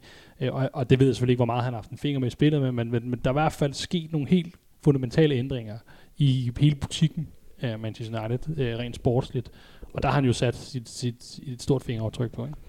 Så en, en anden ting, øh, som jeg vil øh, skyde ind med, det er simpelthen bare, øh, igen kommer jeg her med den positive stemme. det er det er godt, vi godt. har det tilbage, jeg, jeg, Rasmus. at efter øh, om et par måneder med at være sammen med dig, masser af helt nede i kulden, og skal have et halvt år til Barcelona. Ej, ja. Nej, men det vil sige, det vil sige, øh, det er også bare sådan, når jeg, nu er det selvfølgelig også godt hjulpet af Ronaldo og, og de indkøb, vi har lavet, men jeg glæder mig til at se Manchester United spille næsten hver gang. Ja. Altså virkelig meget. Mm. Altså, det er sådan en fed følelse. Under Mourinho til sidst, og under Van Raal, det var, sådan, det var nærmest mere en sur pligt. øh, ikke bare for, Ja. ikke på grund af Jamen, spillet ja. på banen, men bare selve den der retorik, der var om Manchester United, alle de problemer, der var, og de, den uro, der var hele tiden. Og, og det er jo også en af de ting, jeg synes, at, at Solskjaer har løst i perfektion. Vi har haft en Pogba, vi har ham ofte, har haft ham op at vende virkelig mange gange. Mm. Men han har jo egentlig løst den her problematik om en stor spiller, Ja. en agent, der har måske ikke været alt for skal man sige, samstemt med det, for Nej. med en Manchester United-spiller at arbejde sammen og sådan nogle ting. Men han har jo løst det super godt, og Pogba Ja. fungerer som en del af holdet, selvom måske givetvis vil hellere vil spille i Real Madrid. Og den der stemning omkring at, at være Manchester United-fan, synes jeg er federe, end den har været siden Ferguson stoppede. Ja. Og tro mig, jeg tror ikke, vi kommer tilbage og ser en, en guldalder, som, som det vi oplevede. Nogle af os husker rigtig Ej. Øh, men, men mindre kan også gøre det, og jeg synes det vigtigste det er det her med, at man glæder sig til at se den næste kamp, og det Mm. gør jeg øh, stort set hver gang. Og med det ord, det skal du overse, har du, øh, hvis, hvis flyene ellers passer. Ja, lad os lade- jeg øh, banker lige under bordet her. Hvis, ja, ja, vi- øh, hvis vi der ikke kommer nogen øh, forsinkelser, så øh, bør jeg kunne øh, se Ronaldos Ja. ja. øh, anden debut. Hvad kalder man det? Kan kalder man det debut? Øh, ja, comeback. Comeback. Comeback, ja. det kan man selvfølgelig også. ja. Man kan, man, kalder man, det, man kan ikke kalde det debut, vel? Jeg mener, jeg har set nogen kalde det for hans anden, anden debut. ja. Men øh, det er vel en form for comeback. Det er vel comeback. Det. Ja, du har jo heller ikke debut her, det var også et, øh, et comeback. Rigtig- He's coming home. Men det kan, Coming være, home, det kan ja. være, at han skal have adgang til vores uh, Twitter eller Instagram-konto, Rasmus her, så han kan tage noget stemnings... Prøver. Når Det sidder er- i Amsterdam. Når du sidder i flyveren og banner og svogler. Godt. Jamen, øh, jamen det, var- det var lidt øh, på Ole Gunnar, og, og, og hvordan det ser ud sådan op til nu. Øh, og nu øh, og kun fremtiden vil vise, hvordan, øh, hvordan det bliver, og det, det glæder vi os selvfølgelig til at øh, følge med i. Vi, øh, vi, vi, vi trækker lige luften sidste gang, og så har vi lige et par småting, og så, øh, og så siger vi tak for nu. Yes, vi er, vi er jo så nået til vores sidste punkt, hvor vi lige samler op, hvad vi ellers har, har og jeg har jo udnyttet chancen af Masses fravær til at, at bringe en af mine personlige helte, altså Victor Lindeløf, på banen. Øh, og grunden til, grunden til at øh, jeg gør det, det er fordi, jeg, der var jo hele den her Vara, Vara, Rafael Varane, da han blev, både når han blev præsenteret på Trafford, og så hans første kamp, der fik han jo rigtig mange øh, rosende gloser øh, kastet sin vej. Og det sad jeg sådan lidt tænkte over, at øh, jeg sidder ikke med fornemmelsen, at Victor, Victor Lindeløf nødvendigvis har spillet sig af. Jeg kan godt forstå, at det er en, anden, det, det er en helt anden kaliber øh, spiller, der kommer ind. Så selvfølgelig skal han jo øh, introduceres, men, men sådan rent sportsligt, så ser jeg ikke nødvendigvis, at vi, jeg synes faktisk, at vi- Victor Lindeløf i slutningen af sidste sæson, og, og, og de kampe, han spillede den her sæson, har gjort det rigtig, rigtig godt. Øh, og han er også lige blevet øh, anført for det svenske landshold nu her, sådan, som permanent. Så, så, så jeg synes jo, jeg synes jo, at, at han, han, han har gjort det. Selvfølgelig kan man sige, har han kæmpet med nogle ting. Men, men øh, jeg lagde mærke til også ved, ved den, den her øh, De Geas dobbeltredning. Der var det jo Varane, der blev, øh, der blev, der blev øh, hvad kan man sige, overmandet øh, på det hovedstød. Øh, jeg tror, det var Roman Seis, der lavede det. Ja. Øh, en eller anden, en, en Wolves-spiller. Havde det været Lindeløf, der var han jo, ville han jo blive øh, sablet ned Mm. og sagt, det går jo ikke, og han kan jo ikke, og han, øh, han, har ingen, øh, han har ingen fysik, han har ikke noget som helst. Men det her det er altså en af verdens bedste, en, en, en, en verdensmester forsvarsspiller, som jo udnyttet, som, som, over, altså, som bliver udsat for præcis det samme. Men der er jo ikke den der med, han har selvfølgelig ikke, øh, han har jo ikke den der historik med sig, det ved jeg godt. Men, men jeg synes jo, jeg, altså, i, så, så jeg tror, det jeg lidt leder efter, det er jo, at, hvad, hvad ser vi af, af fremtid for, for en Victor Lindeløf, som jeg, jeg, jeg synes, med tanke på de problemer, han har haft, virkelig har oppet sig øh, det sidste halve års tid. Altså, jeg... jeg øh, hvis jeg skal komme med et lidt håbløst bud på, hvordan vi kan se ham i startopstillingen. Det er jo i forhold til det her med, med at angribe med den ene bak og, mm. øh, og lade den anden blive hjemme. Øh, nu sagde du det der med vores ret, det sidder ligesom fast med Luke Shaw frem og, og øh, Juan Bissaka tilbage. Ja. Hvis vi skal lade højrebakken blive tilbage, og ikke lade ham komme i overlap og op og angribe, så kunne jeg virkelig godt se en idé i at spille Lindeløf i den position. Øh, Som højre bakke, eller som højre bak, og så ligesom lade ham trække ind og ligge, så kan man sige, ligger han sådan som en del af tremandsforsvar, ja. eller trækker han lidt mere centralt ind omkring midtbanen, fordi han er så meget bedre i det opbyggende spil, end Mm. Juan Bissaka er. Så hvis han alligevel ikke skal op og angribe, Ja. så kunne jeg faktisk godt se ham udfylde den rolle bedre, end Juan Bissaka ville gøre det. Øhm, Ja. Det kunne være en måde få ham ind på holdet. Jeg, jeg, jeg ser øh, stadig Lindeløf have en, en, en stor rolle at spille. Øh, fordi at, hvad hedder det, Varane øh, er givetvis, han er jo stjerne indkøbet. Lad os nu se, hvordan han, han kommer til at fungere. Ja. Øh, og Maguire er, er Ja, det er anføreren jo. Så Det han, er- er jo, han er jo selvskrevet, altså første mand på holdkortet. Øh, mere eller mindre. Ikke? Øh, men, men stadig, du kommer til at have nogle kampe, hvor Solskjaer givetvis vil gå om i en, i en trebakkæde, hvor Mm. Lindeløf sandsynligvis vil være den tredje forsvarsspiller. Ja, han er vel, han er vel nummer tre i rækken, Nummer tre, ja, ja. klart nummer tre. Ja. Altså, jeg synes ikke, at der er nogen tvivl om, at der er langt ned til en Bailly som 4 valg, som vi lige forlængede med. Øhm, og Jones.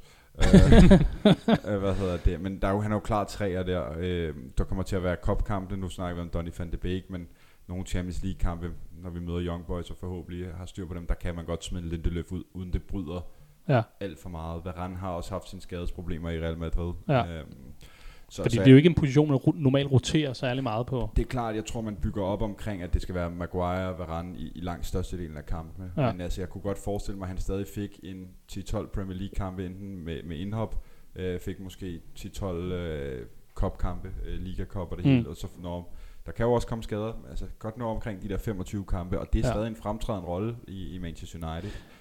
Man kan sige, at Varane har jo også haft sine skadesproblemer Mm. indimellem, øh, hvilket også kan åbne muligheden op for ham. Men jeg tænker, nu, nu siger Van de Beek jo, at han sagtens kan spille sekser. Jeg skulle lige... Lindeløf har jo øh, også ligget på den position et par gange. Altså, Ja. kunne han være billedet på vores øh, våde sekser-drømme? Øh, Jeg synes, jeg synes jo, altså en af de grunde til, at jeg, og nu er der selvfølgelig gået lidt sport i det, men, men, men synes jo, jeg, jeg, jeg, jeg godt kan lide en spiller som Lindeløf. Det er, det er at øh, jeg synes, at han har to helt øh, klare egenskaber. Det, vi, vi, har set, vi har set det et par gange, det er de her pasninger, lange pas, det der blik for spillet oppe i banen, der bryder ikke bare en, men to linjer. Det, det Mm. synes jeg, det har vi ikke nogen af de andre på holdet, som kan endnu. Så han, han, han, det der med det der at se spillet, den her, det her radar vision, vi har snakket om før, der synes jeg, der, der har han noget, som, som, som ikke så mange andre har på det her hold. Øh, og, så, og, og, og i forlængelse af det, så jeg kan, jeg kan huske en kamp, apropos Ronaldo, hvor vi spillede med, under Mourinho mod, øh, mod Juventus, hvor han skulle dække ham op.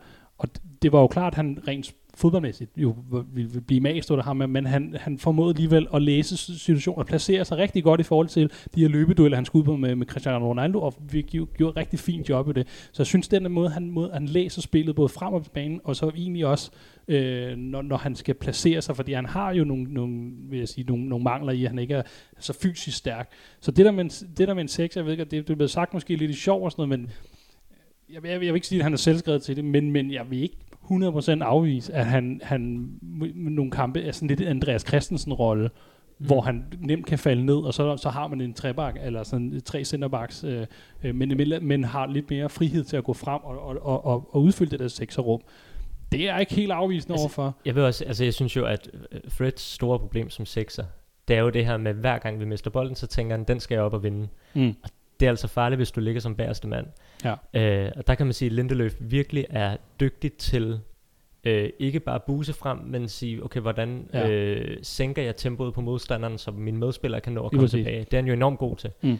Det vil umiddelbart passe rimelig godt på den sekserrolle. Ja. Så jeg kan sagtens se kvaliteterne. Spørgsmålet er så bare, hvordan det rent praktisk vil Ja, for det, fungere. ja, hvordan det nu fungerer. Sådan, så, så helt, øh, helt, øh, helt, helt afskrevet er han ikke, øh, og så må Mads jo sige noget andet, når han kommer tilbage en gang øh, og er blevet frisk.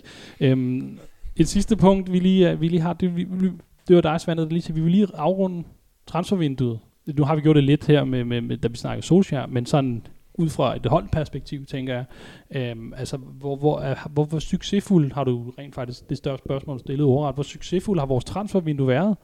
Det er svært, jeg, det, jeg tror, det er svært, nu har du bragt pessimismen ind i dag, ikke? men, men jeg tror, det er svært at finde nogen, der er decideret skuffet over det her transferløb, eller hvad siger du, Rasmus? Du, du, du er jo den anden ende af skalaen. Ja, det, hvad, hvilken skala kører vi på? Er det 12-tal eller 10, en, en 10'er? øh, Det, ja, lad os se 12, øh, hvad hedder det, 12-skalaen.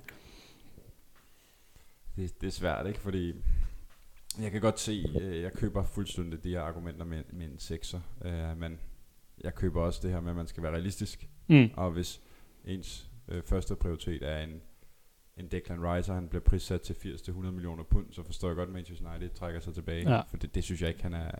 Den, Altså, bare, bare lige for at gøre mig endnu mere upopulær i den her podcast. Nu ved jeg godt, der var landskamp i går, ikke? Ja. Jeg, øh, jeg tog mig jo den frihed og øh, skiftede over til øh, Holland, da Uh. øh, Koopmeiners Ej. uh, kom på banen for, for Holland. Og jeg Den vil sige, helt store. han er lige blevet solgt til Atalanta for, jeg kan ikke huske, om det er Fem. 7 eller 9 Det er ikke millioner så, pund. ja. Og da jeg så ham, så tænkte jeg, han har alt det, jeg drømmer om på den position. Han lagde afleveringerne op igennem kæderne. Han øh, formåede at vide, hvornår han skulle presse, og hvornår han skulle skærme af. Ja. Jeg tænkte, for satan, altså det var lige før jeg hellere ville have ham end, øh, end Declan Rice. Så, så. så vi ser måske ind i, i, i det, man kan kalde en klassisk United. Vi, vi spotter et talent, men godt kan bruge. Han går til en anden klub, hvor vi kører om for tre gange så meget. Ja, det måske. Nu skal jeg også passe på med at tale om for meget op. Som, som Nej, sagt, nej, er der stor det- forskel på den hollandske liga og, og England. Men hold kæft, hvor, øh, hvor kan jeg bare godt lide ham. Og hvor er jeg træt af at 9 millioner pund. Altså det er jo hvad er det, øh, en tredjedel af, hvad vi gav for Daniel James. Altså det, nærmest. ja, nærmest. Halvdelen. Uh, så vi ved godt, hvem, når, når vi i Champions League skal møde Atalanta, hvem du øh, holder ekstra øje med der. Ja, men det må jeg se, om jeg holder med United eller med Copenhagen. Ja. Øhm, så, så altså, hvis vi skal lande... i- Ja, jeg, jeg vil sige, at øh, for mig at se, hvis vi lige tager den en for en, der, jeg synes, vi får adresseret en, en klassespiller til forsvaret. Jeg ved godt, at Lindeløf, formand for Lindeløfs fanklub, måske at det gør ondt på ham. Men det gør, at vi har nogle flere muligheder, også i tilfælde af skader, at det ikke vil føles så...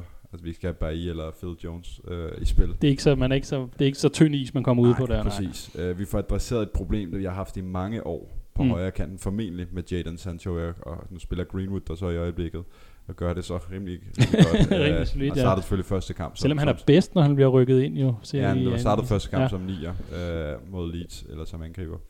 Øh, men, men det her med, jeg synes faktisk, højre kanten var, har været et af de største problemer i Manchester United, fordi at vi har været så endimensionelle over, at vi har skulle køre Mm. alle angreb igennem Rashford og Luke Shaw.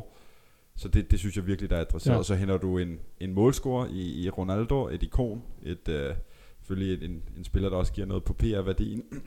Øh, og Manchester United er ikke bange for at malte, øh, ved vi også. nej, nej, det sgu... Øh, men, men jeg synes også, at angriber var et, altså nu, nu var der snak om, at altså jeg synes næste år, at, at, at man skal gå efter det var en position, Erling. Haaland. Det er jo sådan den up and coming, og, ja. og, og, og, og, når Cavani øh, givetvis tager tilbage til Sydamerika.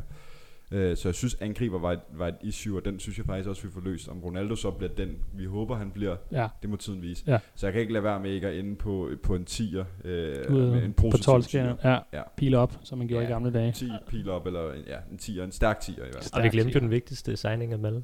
Ja, når Tom Heaton. Øh, no, noget jeg ikke forstår. Altså, hvor mange målmænd har vi nu? Vi har Tom Heaton, Otte, Lee tror jeg. Grant. Altså, jeg forstår ikke Nick Lee Grant. Bishop. øh, Men han er, jo, han, er- han er jo bare ham, der løfter, øh, hvad hedder det, udskiftningsskiftet. ja, det er rigtigt, ja. kæmpe står med. legende. Det skal man jo også have nogen til, men jeg Ja. ved ikke, øh, hvad han får i løn for. Øh, Jo, for jeg, jeg vil faktisk sige, øh, nå, jeg, jeg, afbryder den, men jeg vil sige, det, det bliver en 10'er, men, men der, er- der, de, de mangler, eller det vi mangler, som jeg synes faktisk, der kan trække den helt op til en 12'er ud over øh, midtbanespilleren, det er, jeg synes også, man skal kigge på transfer ind, men transfer ud. Mm. Jeg synes, salget der Daniel James var fornuftigt, altså til den pris. Du får den tæt på det dobbelte af, hvad man gav for ham. ja, More or 10 less lidt millioner mindre. pund mere, tror jeg. 10 millioner pund mere, øh, som en spiller, hvor man siger, at han er en fin bredde spiller, man kommer aldrig til at, at blive den, den helt store. Og, men jeg savner stadig, jeg synes, man skulle have solgt for eksempel en Jesse Lingard. Øh, det snakkede Mm. også i min tidligere podcast. Du hænger stadig rundt med Phil Jones. Øh, på, Men kan man ikke sige, vi har, vi, vi, vi, ordet blev nævnt tidligere, det her value for money, både når det kommer til, at vi har købt ind, uden at, altså hvad kan man sige, hvad, vi, hvad man ellers skulle tro, det ville koste at købe de her spillere ind. Men også når vi skulle, de her, vi skulle sælge ud, der har åbenbart ikke været de her, der vil give de penge, som man ville have for... Nej, de for, For- jeg for- tror, for de er på for, store, på for store kontrakter. Ja. Øh, mange af dem. Øh, men det er det, jeg synes, der, der, der mangler. Men det er klart, altså, jeg synes, transferen, vi kan ikke, vi kan Mm. ikke, vi kan, man kan ikke få alt Nej, hele nej. tiden. Og, og vi, vi, altså, vi giver jo mindre for, øh, hvad hedder det, end hvad Arsenal har fået ind. For, altså, for vi fik Cristiano Ronaldo og Varane for mindre, end øh, hvad de gav for Ben White, ikke? Altså, Jo, jo. altså det, det synes jeg bare for at sætte det relief. altså, det, jeg synes ikke, man kan klage som Nej. Manchester United-fan. Godt. Det synes jeg heller ikke. Det synes du heller ikke. Det jeg godt. skal ikke være så... Øh, Så lad os, øh, nu har jeg lige, mens vi så snakket, så lad os slutte med den her definition på et uh, tital. Det er karakteren 10, den gives for den fortrinlige præstation, der demonstreres omfattende udfyldelse af fadets mål, med nogle mindre væsentlige mangler. væsentligt er et vigtigt ord i den sammenhæng, synes jeg. Men jo, helt klart. Det er, det, ja, Må jeg komme med en afsluttende point? kom med en afslutning. Det var bare, jeg, jeg synes jo, det der er negativt for mig, det er det her med, at jeg synes, at det er virkelig kun en sekser, som jeg synes, vi skulle have fået ind, som sådan virkelig, som vi ikke har fået ind, som, som var en Ja. vigtig handel. Til gengæld synes jeg også, det var en rimelig høj prioritet. Men det virker til, at vi i det her vindue har tænkt på, hvor kan vi gøre de bedste handler Mm. i højere grad, end hvilke spillere er nødvendigvis vigtigst. For det er Ja. klart, at hvis vi har sat vores, vores øjne på Declan Rice, så vil det ikke være en god handel til 100 millioner pund. Nej, nej. Men Varane til den pris er en fantastisk handel. Ronaldo er det samme, og Sancho. Yes. Jamen øh, med de ord, så tror jeg, at vi vil runde af. En, øh, det blev til en lang snak, men øh, du har du har gemt på meget, Rasmus, som du skulle af med, kunne jeg, jeg kan næsten for. øh, så øh, jamen, Rasmus, tak for den her gang. Selv tak. Er det et farvel? Nej, det er det ikke. Vi forhåbentlig ses i net. Jeg ved, vi Kan du tage ikke, tilbage til Barcelona nu? vi ved ikke helt om... Øh, Jeg får en invitation igen. Ja. Nej, det var fedt at være tilbage. ja, og tak til dig, Mads. Vent, Nå, nej, Svante. Det var pessimismen, der ligesom øh, snød mig der. Øh. Øh. Netterlin giver pludselig meget, eller hvad? Nej, Ventelin. Sventelin. Efternavn er der ingen, der forstår det. Øh, ja, tak for den gang, Svante. Selv tak. Og øh, vi håber på at være fuldtallig næste gang. Det lovede vist også sidste gang, men det, nu, nu det satser vi på næste gang, at uh, masser er, er, er så frisk, at han kan være med. Han ikke stadig døje med vabler. Ja, lige hvor- hvad det er. Så er mit navn, det har været Martin, og øh, vi siger tak for nu, og vi lyttes ved næste gang.